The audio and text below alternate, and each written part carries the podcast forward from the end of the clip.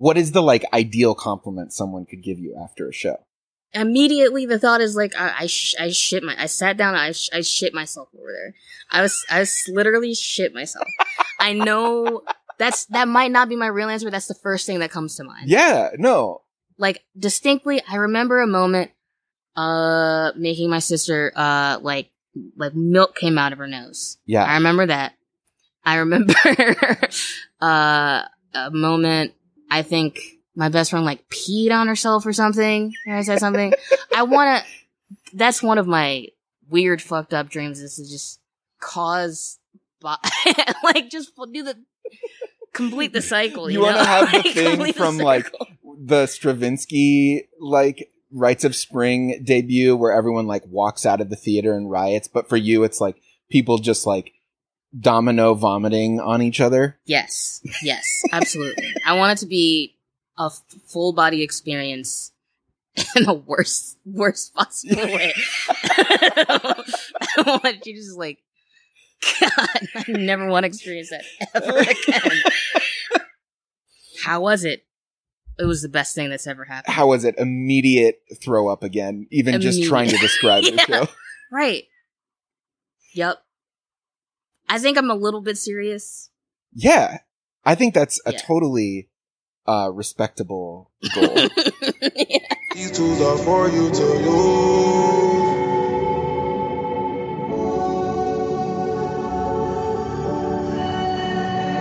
These tools are for you to use. Welcome to This Is Your Afterlife, conversations with artists and activists about death and life. My name is Dave Marr. I am a comedian based in Chicago. About seven, no, almost eight years ago, I survived a coma. I came out. Very little was resolved. I still had questions. And here we are. My guest this week is Joanna Jamerson from the Neo-Futurists, one of the greatest things about the city of Chicago, in my opinion. If you are a longtime listener, you know that I am slowly collecting ensemble members of the Neo-Futurists. Previous Neo-Futurist guests are Jasmine Henry Jordan, Kurt Chang, and Connor Shoshida Pickett. So you can go back and, and pick through those episodes if this one with Joanna excites you. Also, if it excites you, definitely check out the Neo-Futurists every Friday, Saturday, and Sunday in Chicago. Their signature show, The Infinite Wrench, is fucking incredible, man. Uh, taking Neo-Futurist class... after coming back from my first Edinburgh Fringe in twenty eighteen is a huge part of what m- put me on the path to doing the kind of work that includes this podcast. Speaking of The Infinite Wrench, there is a play. So the, the format of The Infinite Wrench is thirty plays in sixty minutes. There is a short play that Joanna wrote called, and I, and I, texted her for the title, but I don't remember it. It's something Jazz Club. And it's a, it's her on the drums telling a story about videography, doing videography for a bar mitzvah and how it made her tear up.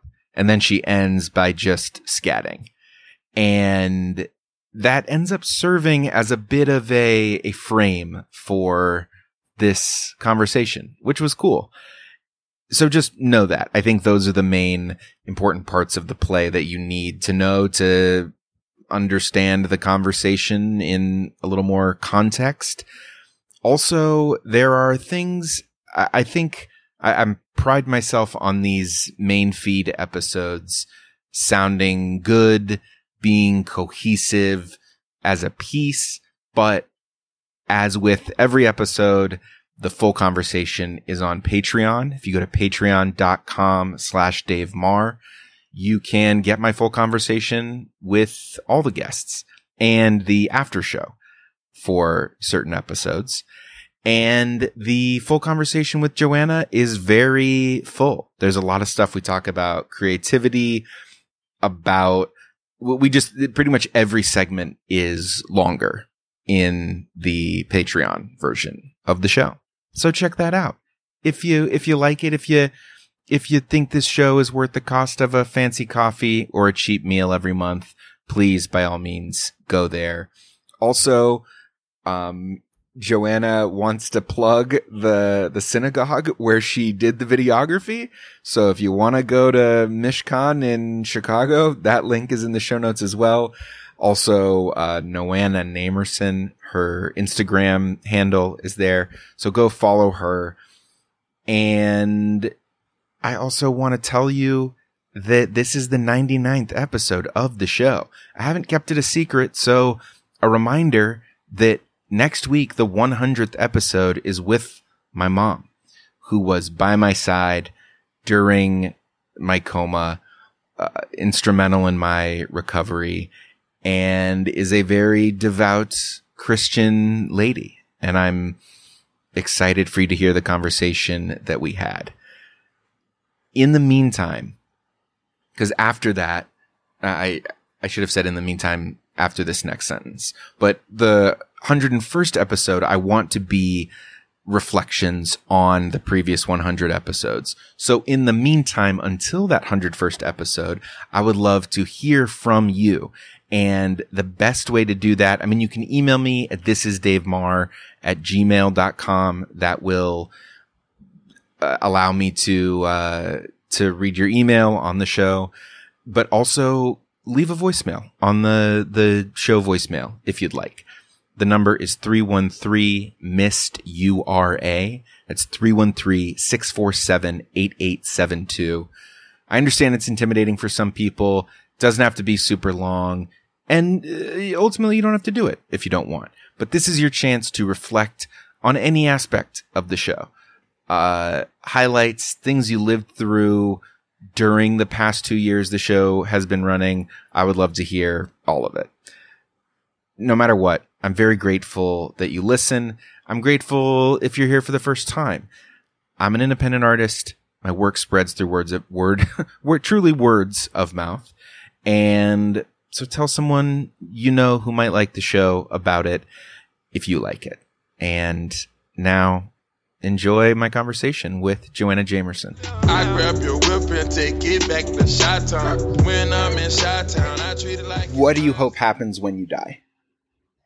Either um, I just, like, immediately wake up in a new person, a new body, as a little baby. Same consciousness? Ideally same consciousness, at least for a little bit, so I can kind of, like, get my bearings and be like, okay, I accept this, I guess. I want to I wanna be I wanna be one of those, like, weird kids where it's like... um. Oh, this kid remembers their past life. Yeah, yeah, yeah. This kid is a little bit fucked up, but like in a cool way, yeah. You know? He said that building's not the way it used to be, but yeah. It was changed before he was born. Yeah, and yeah. It's like, how do you how do you remember this old black lady? You're, yeah. you're a tiny white child. yeah, yeah. Joke's on you, you know? Either that. You want to come back as a tiny white child. Not necessarily. I mean, just like as an option. That's that's a possibility. Yeah, I, yeah. Yeah, I don't care. I don't care where, how uh, I come back if that is an option. Um, that's one okay. that I, I just hope that I just immediately start over. Yeah, I think otherwise I don't. I don't want to. Ex- I don't want to experience anything. I think. Okay, just no. Con- just no consciousness. Just immediately. There's no. Uh, there's no before me, there's no after me, there's there's just nothing.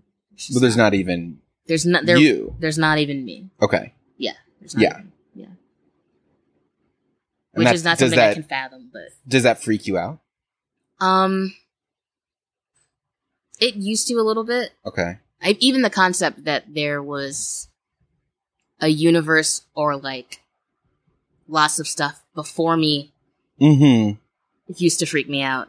Um, and the concept that there is that the world is going to continue after me used to freak me out because I, I just didn't understand. Like I didn't understand how I would feel that. Like what would that feel like? And right. I'm like, it's not.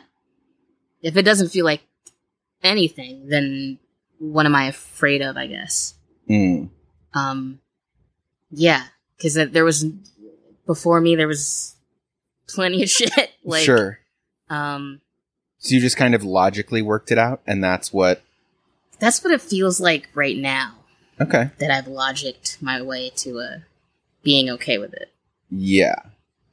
In the first scenario, where you immediately wake up, the immediately is interesting to me.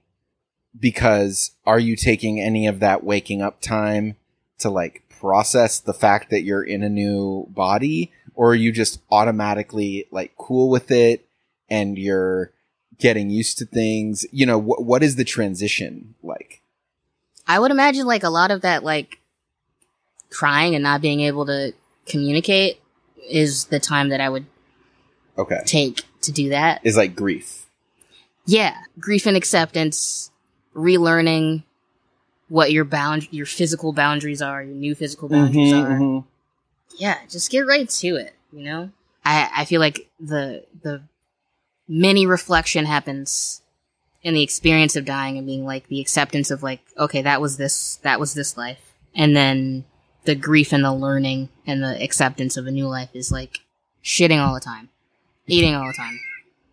Which sounds incredible. how, how so? Why? Well, I mean, there's, okay, there are aspects of being a baby that I feel like if I were conscious as I am now, like I, me, Joanna, as I am thirty in a, like the a mind of a baby, there are aspects I'm definitely, like I'm jealous of, you know? Yeah. Like, yeah, makes sense. Like, no, um, depending on the situation that you're in, if you're in a situation where the people who are taking care of you are, Um, they know about your needs mm-hmm. and are sensitive to your needs, mm-hmm. your particular needs. Um, yes, uh, no expectations. Don't have a concept of time. Um, that's a, probably the biggest one.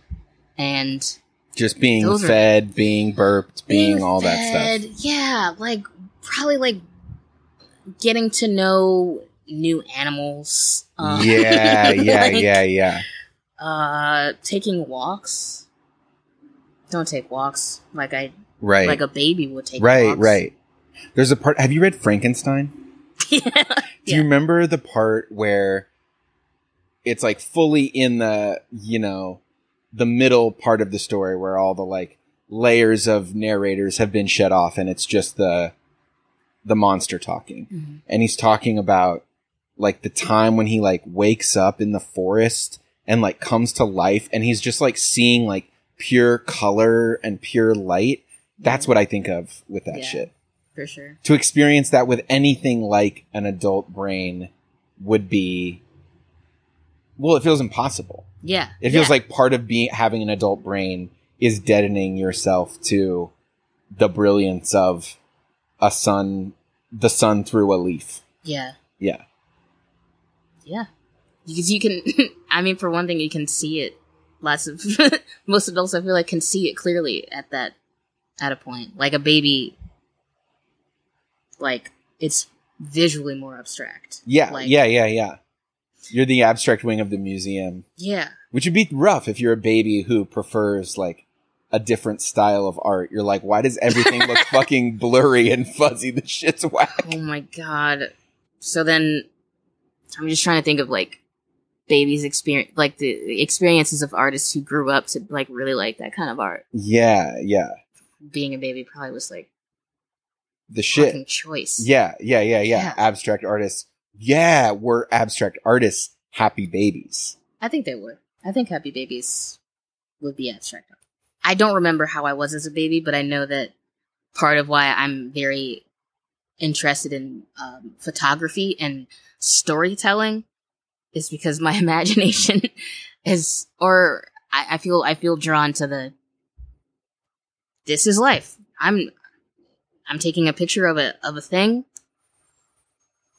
I can't, I can't represent it any better than it represents itself is a little bit my yeah thought about it. But I don't, you don't, I don't tend toward abstract stuff. You like, like very literal. I mean, that kind of makes sense.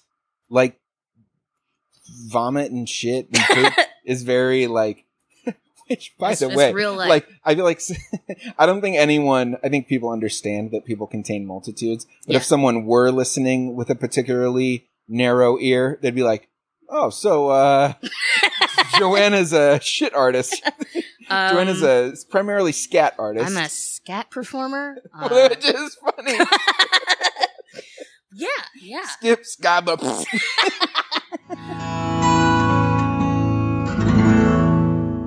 Funeral planning. Yes. Have you done any? Have you have you thought about it? Doesn't have to be officially. I'm not asking for like documentation. Um, I, I used to I used to have a specific answer. Like, I would love for it to be like a gallery sort of situation where it's like, I don't know, all my greatest hits, like uh, like my including my greatest. my most liked Instagram post or something. Yeah, yeah. Or my favorite shirt or something like that. And it's like playing house music or whatever. But I feel like now, like I don't care, I think. I don't care what it looks like. I'm a little bit like that with how I'm buried or not buried as well mm-hmm. at this point, where I'm like, like it's for me, but it's not for me. Yeah. It won't be for me. For sure. And I... Yeah, like I don't, I, I don't want anyone to be in a like, oh, but she would have wanted it this way. Um, like I don't want anyone to spend any time arguing about trying to get my wishes, you know, correct in, in that respect. Is that because yeah. that's a real concern of yours, given the people you think you'd leave behind, or you've experienced that, or it's just a general desire to not have like conflict of that type? Well, I. The biggest thing sticking out in my mind is my uncle. I just remember at his funeral realizing like, oh, yeah, this is not not necessarily being like, oh, the there's conflict, but like being like, oh, this is specifically like this is what a funeral is for. This is or what it feels like it's for for me. Um, which is what? Which is like like saying goodbye together, I think. Yeah. Because I think there, there's a part, there's a part of like saying goodbye on your own that is important, and um, I feel like can happen wherever, whenever. But like, I, I think in the same way that like uh, a wedding is for everyone coming together so they can just love on you in public and do like a little love blessing for you to go off and do whatever, whatever you're gonna do. I feel like a funeral is just a little last little like communal peace offering. It, yeah. It feels like. And so having people be too persnickety about what your wishes are feels like it gets in the way of that. Yeah. Yeah. Is there a way they could do it that would feel disrespectful to you? Like if they can truly do anything and you're not there. Is it just that you trust your loved ones enough? You're like, well, I know the realm of possibilities. Mm. People aren't going to like all, I'm sorry, I'm going to take a shit all the time, but people aren't all going to like take a shit on my grave or yeah. something like that. You know yeah. what I mean? Like the only issue I'm thinking about is like where they would want me to be, I guess. Yeah. Cause if there's a, if there's a thing about like you, um, in the afterlife will be around that place. I'd want it to be a place where I'm, if it's going to be a cemetery, like, I guess I pr- prefer to be, like, near nearer my partner than my family, I guess. Okay. Is my thing. Okay, okay. But at the same time, like... I mean, this is a whole again. other afterlife you're proposing right, yeah, that exactly. weren't part of your things. Yeah, like, I wasn't thinking is that about a, that. Is that a thing that you... Is that Does that exist in your mind where you're like, well, maybe I'll just end up existing consciously in the geographical space on Earth? Is that a thing? Potentially. I mean, if if I turn if I became a ghost, I feel like that could that could that could be chill. It could end up being chill, depending on what the rules are. Yeah. Um, I think that's a possibility. The only experience that I feel like I have had where I could even like in the realm of possibility call it a ghost is like my my grandma died when I was like ten or twelve. And um, she died in her bedroom in our in our house, and like several months later, I was in that bedroom and I was sleeping. And like I woke up and I saw like a blue, bluish like orb, like at the foot of my bed, kind of like sit there and then like dissolve. And I, like I felt like I knew that that was my grandma. Like something in me said like, that's who that was. Yeah. And so I feel like there there's a little bit of a duality in me where I'm like, part of me wants to be like, yeah, um, there's ghosties, uh, there's ghosts here in this apartment, um, that are letting the rats in, and there's ghosts at the theater, um, which people claim to have seen at auditions. Whoa. Um, that's a whole other thing. Like, that's the thing I feel like I want to believe in. Okay.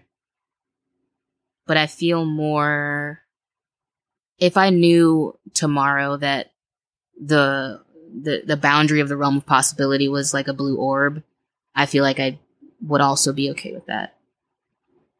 Like, where that's as much as we get, you know? Okay, so blue orb is different than full-on ghost is what you're saying. I feel like, yeah. Okay, yeah. Okay. Yeah. Is is there a, is there a tension in you between the sci-fi-y part and the supernatural part, and just, is there some part of you that's like, feels like being sensible, that's like, oh, stop thinking about that, don't, that's probably not true, you gotta think yourself out of that into, you, there was nothing of you before you were born, and there'll be nothing yeah. of you after. Is it that kind of tension? I mean, there's definitely some, like, realist, like, tension of being, of trying to be realistic and in, in, in hopes of having some sense of like control, or having some sense of like knowledge or understanding of what will happen. So it feels like it gives you more control to say there will be nothing. Yeah. Mm, interesting. Yeah. That's so sad, though. to be like, to be like, the thing that gives me most control is the thing that eliminates possibility. That's true. But it doesn't, like, the idea of that, I feel comforted by it. By nothing. Yeah. Okay. I feel comforted. I, I would feel more comforted by that than having some concrete idea of some longer something, of something more intricate and, and detailed after. Like, that scares me a little bit. Even if it's good. I can, I feel like I can fathom nothing more, like, or better than I can fathom the expanse. Really? That's crazy to me, because yeah. it's like the opposite for me. it You yeah, can fathom... Because to me, it feels like nothing by definition, you can't fathom it, you know? Yeah. Like, I'm, we, and I guess probably by definition, we can't actually fathom any of the stuff that we're talking about. Yeah. But, yeah, to, to be comforted by that, is it, because sometimes people talk about, like, being exhausted. They're like, oh, I'll be tired and I just want to rest. Mm-hmm. It, and and that's a thing why they want, like, nothingness. But it doesn't sound like that's exactly what you're talking about. So I'm wondering what is, like, scarier about the possibility of something to you. I guess I'm thinking about, like, like realism comes into it a little bit. Like, if I were if I were to think specifically about, like, heaven, it doesn't, I, I don't feel like I have anything to latch onto. And I think that part of it might be uh, just not being religious. But when I think about the expanse, I think more about space. Mm. And I think more about, like, all of the little, little parts of me, and, like, how that can dissipate, or, like, how that will dissipate when I'm gone or whatever. Like, yeah. When I think about it like that, that, that feels incomprehensible. Sure. When I, I guess I can't, I can't imagine what a heaven would be like. My like my immediate thought is like, oh, I'm just hanging out, I'm just playing video games. Yeah, yeah, yeah, I mean? yeah, yeah. And I'm like, I'm, which is like a I, small yeah, heaven in some ways, right? Yeah, and I'm like, I do that all the time, like, right? So you're just like, what? I'm just gonna keep doing that. If it's that, if that's what heaven is, then I'm fine with that. You're fine with it. You're not like, what's the point? No, everything needs to have an end. No. Okay. Did you grow up religious? Not really. Like my, so my dad actually was a preacher. Okay. um, but he was, uh, like he retired from preaching. Uh, I think before I was born. I can't. I, yeah, no, yeah. He was a teacher. Uh, he had become an English teacher after that. Okay. And um, my mom was a teacher too. So both of them being teachers, and then my grandma was with us and was uh, uh, in a wheelchair and needed like a caretaker. So I feel like a, a lot of that we like we just didn't have time, or like they, my parents didn't have time to make it a priority. Yeah, I remember a conversation later, like years later, uh, with my dad where um, I'm talking about him like he's dead, he's still alive.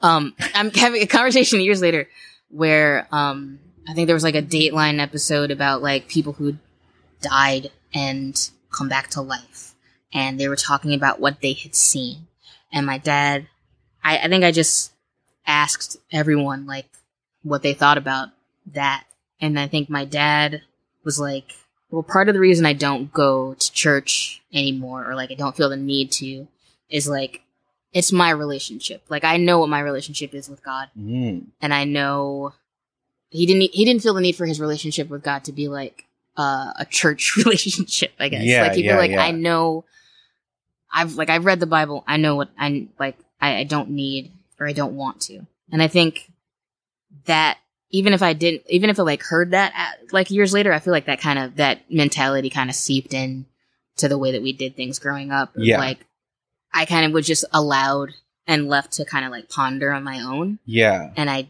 didn't end up coming to any specific conclusion other than church. Like there's aspects of it seems cool, there's pretty iconography in there and stuff like that. Mm-hmm. I don't want to go. Yeah. um I don't feel the need to read the Bible, and the questions feel like they are more interesting to me than ha- like having an answer, feeling the need to have an answer. I just realized this connects to the jazz club play again. Yes. Probably. So what made you cry? Oh, yeah. When you were videotaping the bar mitzvah. Oh, my God. It was a bar mitzvah, right? Yeah. Okay. So so at the place I go, um, shout out Rabbi Lizzie. Shout out Anna Gelman for giving me that, getting me that gig. Um, the only other religious... Um, experience I had other than that in the past years, other than like going to church when I was a kid. Um, my uncle's side of the family is like Catholic, so we'd go for like baptisms and stuff like that. And I, I always appreciated the conversation and, and the things that they were talking about until they got to a certain point where they're like, and everybody knows witches, right? Witches are everywhere. Yeah, yeah, Fuck yeah. those guys. Yeah, yeah, yeah, yeah. And I, I guess, The ex- I can't remember ex- specifically what it was in that in that bar mitzvah that I was like, and just started crying. But I know, I guess I felt jealous. I felt jealous of the idea that uh, here's this person who is ex- exploring a topic that they care about, is using this religious text to uh, reference or like, you know, this is the thing that I was taught that, that I care about. Um, and it, I don't know, it felt different. It felt like the thing that the, that the person, the, this kid was like, I did my thing about social justice, or like, I think I did my thing about how in, in the Torah, it says like, if you saw a hungry person, you feed them. If it, you saw, um, unclothed person, you clothe them. And she gave like real, real world examples that she would do like as a teenager, yeah. as a thirteen year old. And I guess I felt like I believed it. And I guess I don't feel like, I guess I hadn't had that experience personally. So it's, is it a sense of like purpose that you're jealous of? I guess. Okay. like a okay. sense of purpose that's tied to religion, that it doesn't feel like my sense of purpose is just this. My sense of purpose is, is just to serve. Uh-huh. Or my sense of purpose is to dampen parts of myself. Like, yeah, yeah. And I know that they're like, it's not every person's yeah. religious experience, but I guess I hadn't experienced something where it's like, wow, this person has this whole community of people who fully believe that this young adult knows what they're talking about, that this young adult has autonomy, and that this young adult has decided something for themselves, and we're going to support them on this journey into adulthood. And I guess I felt like I believe it, you know? Yeah, yeah. I d- I, and it's not prescribed. It's like enriched by the tradition, not yeah. inhibited by the tradition. Yeah. Tell me if I'm misinterpreting you. No, but that's, yeah, exactly. Yeah. That's exactly what it is. Like, it feels so easy with religion. It feels so easy to get that prescribing, get that prescription, and then prescribe everyone else around yeah, you. Yeah, yeah. And if it's if it's a thing where like I wanna I wanna live these things that I believe in, I don't know. They explain it to me in a way that I'd never thought about it before. Like, this is uh I'm thinking about Steve Harvey now. Oh my god. Yeah. Steve Harvey, and when he said he said like, I don't understand religious people or non-religious people. I don't I don't understand where they get their moral compass from. Okay. So that was I think that was probably the first time at this bar mitzvah where I was like, oh, that's what they're talking about, I guess. That's what all of these religious people are talking about when they're talking about, I am using this text in order to walk this path in life. Or I'm using this text to actually do things rather than like, I'm using this text to preach this text to other people. Like, I'm mm. using this text to become a better person and actually become the better person without making everyone in my circle the same religion as me. Yeah. So that's where that was the believable moral compass you saw. Yeah. Yeah. Do you think that's the same way that Steve Harvey experiences that? He probably has a lot fewer words. I feel like Steve Harvey seems like the person who's like, if you're talk, if it, I'm having this bad time, right? I'm having a bad time. I need some guidance. I feel like he'd ask me and was like, do you go to church? And then I'd say mm. no, and he'd be like, well, you should go to church. You don't have yeah. a relationship with God. Yeah, yeah, yeah. I guess I'm I'm more interested in... Which um, is like, that's you're like giving me a step in between. I'm asking for help now, right. Not like this other non-guaranteed route yeah. that you say works. Yeah. And it's like, it's totally possible that at the end of my life, I will be such a devout Christian. I don't know. I'm not, I'm not like, I'm not taking that off the table, uh, for some ex- from ex- experience or series of experiences to change me deeply. Yeah, yeah. But where I am now, I guess I feel like I've gained, I, I feel like I've learned. Yeah, I've, I've, I've formed my own moral compass, and I'm like continuing to form it.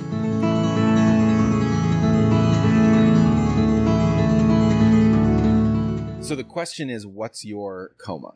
Purely metaphorically, what is a moment for you of transformation where before you were one version of yourself and after you're another? I was thinking about this today. This particular question. Wait, why? Oh, I... Oh, you know the podcast. Okay, okay. I was like, that... Why would you is that? Crazy. What was my coma? It's funny you ask. Um, the thing that's coming to mind is Fifth Harmony concert, right? Whoa. Okay, that's okay. I'll tell you my Fifth Harmony story uh, okay. after. Yeah, yeah, okay, yeah. okay, okay.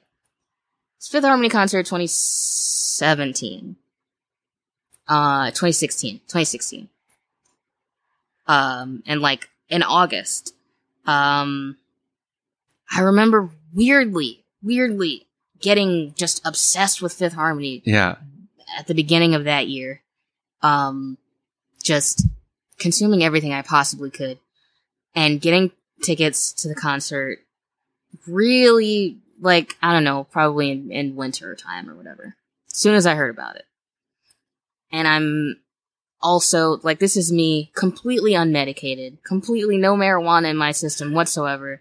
I'm not going to therapy or anything. What's, what are you medicated for? Like, do you have a diagnosis you're willing to share? Yes. Okay. Um, so official diagnosis is post-traumatic stress disorder.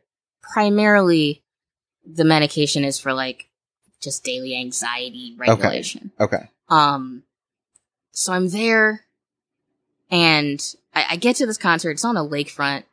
I'm alone. I, I had a friend who was like gonna go to the concert to me with me, and she was like, "Ah, uh, I'm good. I don't. I don't want to go." What? Like the day up. Just I, I don't want to. I she. I think she was having anxiety too. So okay. It's like okay.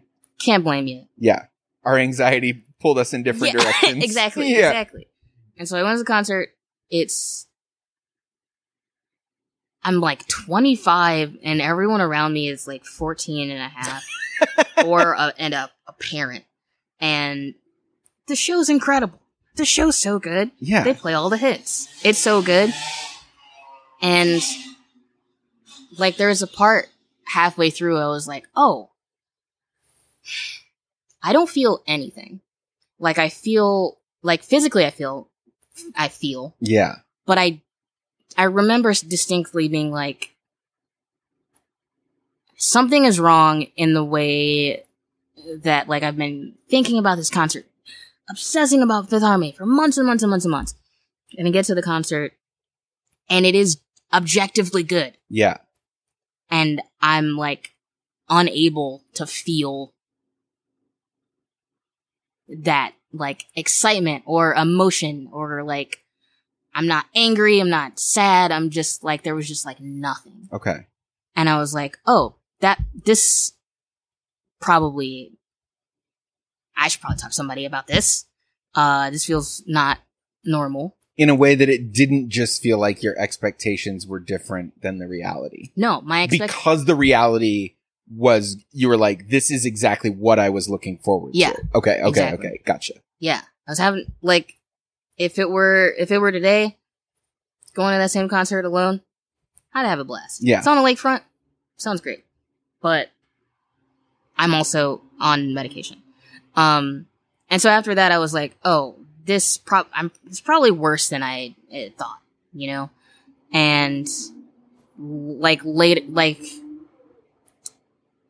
I think, I, I don't think it was that point where I was like, I'm let me, let me set up a a cute little appointment with a therapist somewhere. Yeah. I think something similar to that happened another time where I was like doing a stand-up show and it was so good. It was incredible. I was like completely, every joke landed. Yeah. And, and, and on stage I felt incredible. And then like after that, I was like, I got off stage and I'm hanging out with friends and I'm like, oh, cool. Right back down. Immediately mm-hmm, back mm-hmm, down. Mm-hmm. And I'm like, okay, cool. So this is what my, where I am. And even if this, this, it's not even just this concert now. It's like this thing that I actually want to do and I actually get enjoyment from, but I can't, like, I can't make that feeling last any more than for however long I'm on stage. Right. And I think after that is probably when I made an appointment, made an appointment for a therapist, uh-huh. which wasn't even, like right then, like I had to wait yeah. another several months. Yep, yep, yep. Which is even,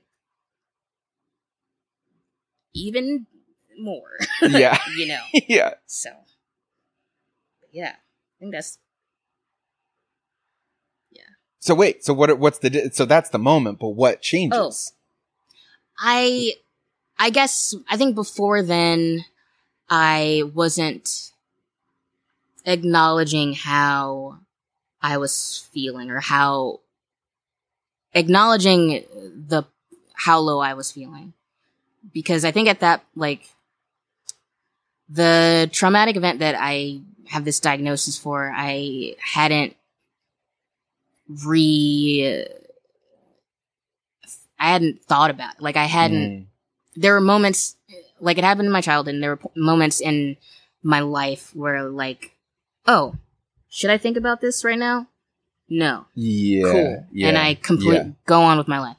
And I think I just had to, at that point, it was just like at the surface. And so I think before then I was like, I can't be depressed. Like I'm not, I'm, I'm a regular, regular person anxious, you know, like mm-hmm. because there were people around me who were, um, I guess exhibiting like more like common, like classic symptoms of depression and stuff, like where it seemed like, okay, that's real depression or that's real issues. Um, mm, right, right, right. So like, what is it? What is it? What is it with me? This right. can't be. Which is such a common thing. It makes you think, who are the people with these real issues yeah. that we all seem to be like yeah. thinking exist? Turns out it's you. You're like a Syrian refugee, like, yeah, but there's there's another Balkan state that is this or that, you know? You know? We're not the only ones going through war right, right now. Right. You know? Yeah. So yeah. it was just, so it was acknowledging that, and then therapy gets you on the path towards, I mean, it's it sounds like you are now capable of experiencing emotions. Yeah. Yeah, the things. Not yeah. just joy, but joy too. Yeah. Like uh af- like that that fall before I actually started the therapy, like when I like had the appointment but nothing was changing, I was like uh yeah, there were there were moments where it was like just depression. There were moments where it was like that nothing again. Mm-hmm. And then there were moments where it was just like only anxiety. Right. And then there was like nothing in between. Um, and I think it took like, it was like a couple months of therapy. And then I was on Sertraline, I think. Okay. I think the first thing I started was the Zoloft. Okay. And it's like, I remember... It was, like, some day in February, I, like, walked outside, and I was like, okay, I'm not feeling nothing. Uh-huh. I felt like taking a picture, which is different. like, uh, and I just remember, like, after, like, that week in therapy, I was like, I... I was happy, and then I got a phone call saying I didn't get a job, and then I was mad. Okay. So, over the last six months, those are two emotions that I just, like, had forgotten about. Yeah, yeah. So, yeah. yeah. And you only realized the sort of stasis you were in before by having... peak moments that didn't feel like peaks. Yeah, yeah. Was it just that the rest of life was like pretty bland up to that point? Like you didn't even have the opportunity to go to metaphorical Fifth Harmony concerts or do shows in that way? Yeah, it was... Uh, yeah, I can't... Like I can't really think of that several... Like that the few months before, I, I like I don't remember them, like months after college mm. until like I started working at Target, and then like th- like then I, mental health, mental health got worse obviously after working at Target, and then uh yeah I don't remember a lot of that. I think it was just like a lot of a lot of trudging. Um, yeah, and so in a way, the Fifth Harmony concert helped. Oh yeah, one hundred percent. But not in a way where you got to have the experience. Do you do you yeah. look back at do you do you do you feel like you enjoyed it more than you did at the time ever? I mean, thinking about it now, yeah. Yeah, like uh like I remember there's like not even just the concert, but there were like a couple kids next next to me who were like I think they could tell I was like bringing the vibe down. They were like looking over me pretty consistently, being like, and then at one point asked me if I was there alone. I was like, yeah.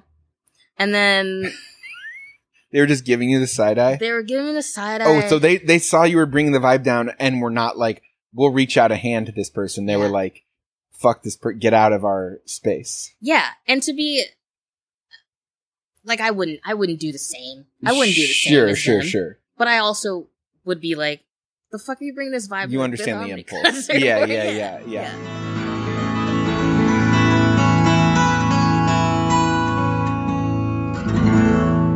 To, I want you to choose one memory to relive, because in my last one-man show, there's a sort of premise that everyone gets to pick exactly one memory to fully drop down into and re-experience whenever they want. But you have to pick just one. So if that's the case for you, I'm assuming it's not going to be this this Fifth Harmony concert. Probably because not. The actual experience wasn't great. Yeah, yeah. I want to say, like, probably the first uh, show or, like, performance that I had after, I think it was after I started being medicated, where I'm, like, had some sort of, like, handle on my emotions, or, like, feeling them, at least. Mm-hmm. Um, a show that went well, I think it was, like, my, I think it was my first student show at the Neos, and there was one play I did that I was, like, happy about it. It went well. I was really, really nervous about it. That it, like, right before, I was like, I don't know if I have it memorized. Oh my God. Mm-hmm. And then I did that. I did the performance, whatever. They clapped at the end of my play specifically. Mm-hmm, mm-hmm. So, and I, that, that sort of, like, immediate drop didn't happen. Immediate I, emotional drop? Yeah, that immediate okay. emotional drop didn't happen. So I, it felt like that was possible again. Like, I felt like having an experience like that where I, I guess it was, a, it was a reminder that, or, or, or it told me that my baseline wasn't, like, completely on the ground. Mm, mm-hmm. Where I'm like, oh, this is something I actually want to do, and I don't feel like shit completely after it. Maybe I'm getting some sort of balance. Right. Balance, you know? What was the play? It was my ranked list of fears. Okay. Um, where it's basically like a, I have someone do, someone is like on a um overhead projector doing all these slides that I like drew, I drew out before, uh, like printed some of them out and like drew on them. And, um, yeah, it's literally me just going through some of my stupid fears uh-huh. at the time, and some of my, like, oh, I'm afraid that I might have this diagnosis, or I'm afraid of, like, because of insurance, or, like, real life fears. So, like, one of them is, like, dolphins, mm-hmm. which is less, I would say is less of a fear now and more of, like, I don't like dolphins. Like, it's the like- worst, dude. You, like, put something that's true into material, yeah. and then it, like, and then, and then it just starts to not be as true. Yeah. Over just repeating it. Yeah. I had a, I had a, I felt like it was like a signature bit about dark chocolate and, like, how it just wasn't, it was just terrible. Yeah. But now I'm like, dark chocolate's fine. Yeah. You know, it's like, you know? and, and, and, and uh, anyway, this is, I know this is about you, but no. I, I know the feeling of, like, I'm so afraid of dolphins, to, like, yeah. well, that's kind of a character that I'm playing. Yeah. I'm the, I'm the Joanna who's afraid of dolphins in that play, you know? Yeah.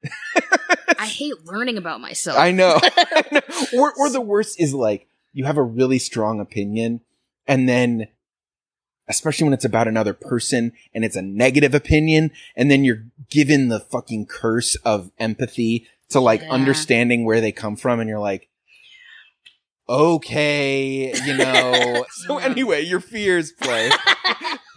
Yeah. Oh my God. I'm thinking about the the only other thing I can remember from that that was like a weird fear was like chunky birds and like like round like squirrels and stuff. For an irrational fear that, like, what if something falls on them? I'm afraid of, I'm af- there's a like a poof. plot, like a plop, like okay. a poof. Okay. I'm afraid of that. Why was something I've only ever seen depicted in a cartoon? I'm like, this is really fucking scary. It was like number four, I think. And it was ranked like scariest to least scary. Which is so good, because if that were just like a funny thing you thought of, that would be whack. But because yes. you're genuinely afraid of it. Exactly. Yeah, yeah, yeah. Okay. I'm not afraid anymore, I think. That's good. Well, it, yeah, it worked. You worked through it, I yeah. guess. But so I just say it a bunch, though. So the thing you would relive about that moment is, is it specifically the end of discovering the new raised baseline of like, oh, I can still maintain some positive feeling about this experience afterward? Or is it all of it? Is it the nerves, the excitement? I mean, I assume the clapping. The clapping definitely helped. Yeah. It helped. It was loud. Man. Isn't it fucked up? It's so good. In this egalitarian, I've, I've had the, I've, I saw those, the, the, the amazing, like, I mean, there's no better, um, manifesto I think I've ever seen than the Neo one, when it talks about like how it's like, a, how it's like athletic and like, and, uh, and the populism of it that is like so fucking hard to do with like things that are also serious, you know? Yeah. So just mad like respect and love and admiration for that. But even in the midst of this art form that is about that sort of egalitarian thing, you're like, but my play got the claps. Yeah. You're like, yeah, you know, yeah. And it's like, oh, it's an ensemble. Mm-hmm. Mm-hmm. I'm. I'm not, it's a balance so that not, you know, everyone gets their shine at the same time. Right. No one else, cla- no one else playing got clap, they clap for anyone at that night. So I'm just saying. Right.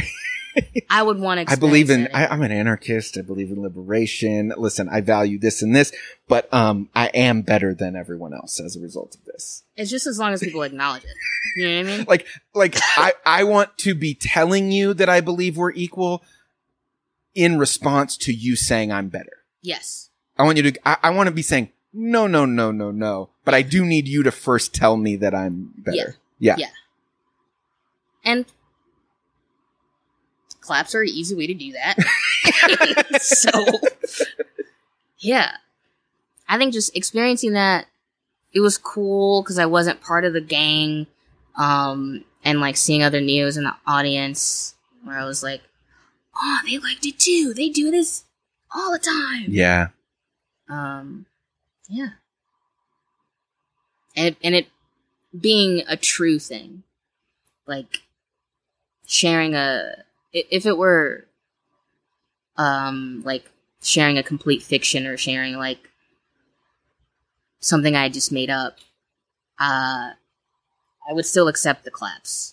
Yeah. But It, it felt it felt good for it to be like, cool.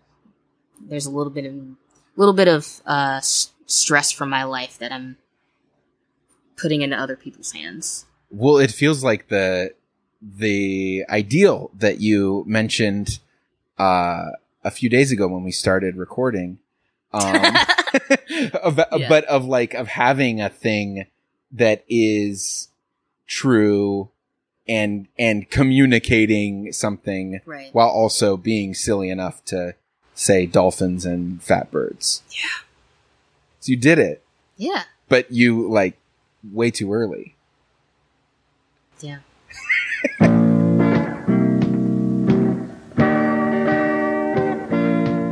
That is the show. Thank you for listening. Thank you to Joanna for being a fucking delight. Go see the Neo-Futurists. If you enjoyed the show, if you want to hear more, go to patreon.com slash Dave Marr. There is at least another hour of conversation for you to hear. Until next week and episode one hundred, remember. Oh, wow. I almost forgot. Thanks to the Patreon pigeon level patrons. Kurt Chang, the Neo-Futurist, Kate Llewellyn, Susie Carroll, Fred Fitowa, John Lee, Shuba Singh, and Debo. We got it in there. And until next week, remember, you are a mist. Only human. And human beings, they do miracles.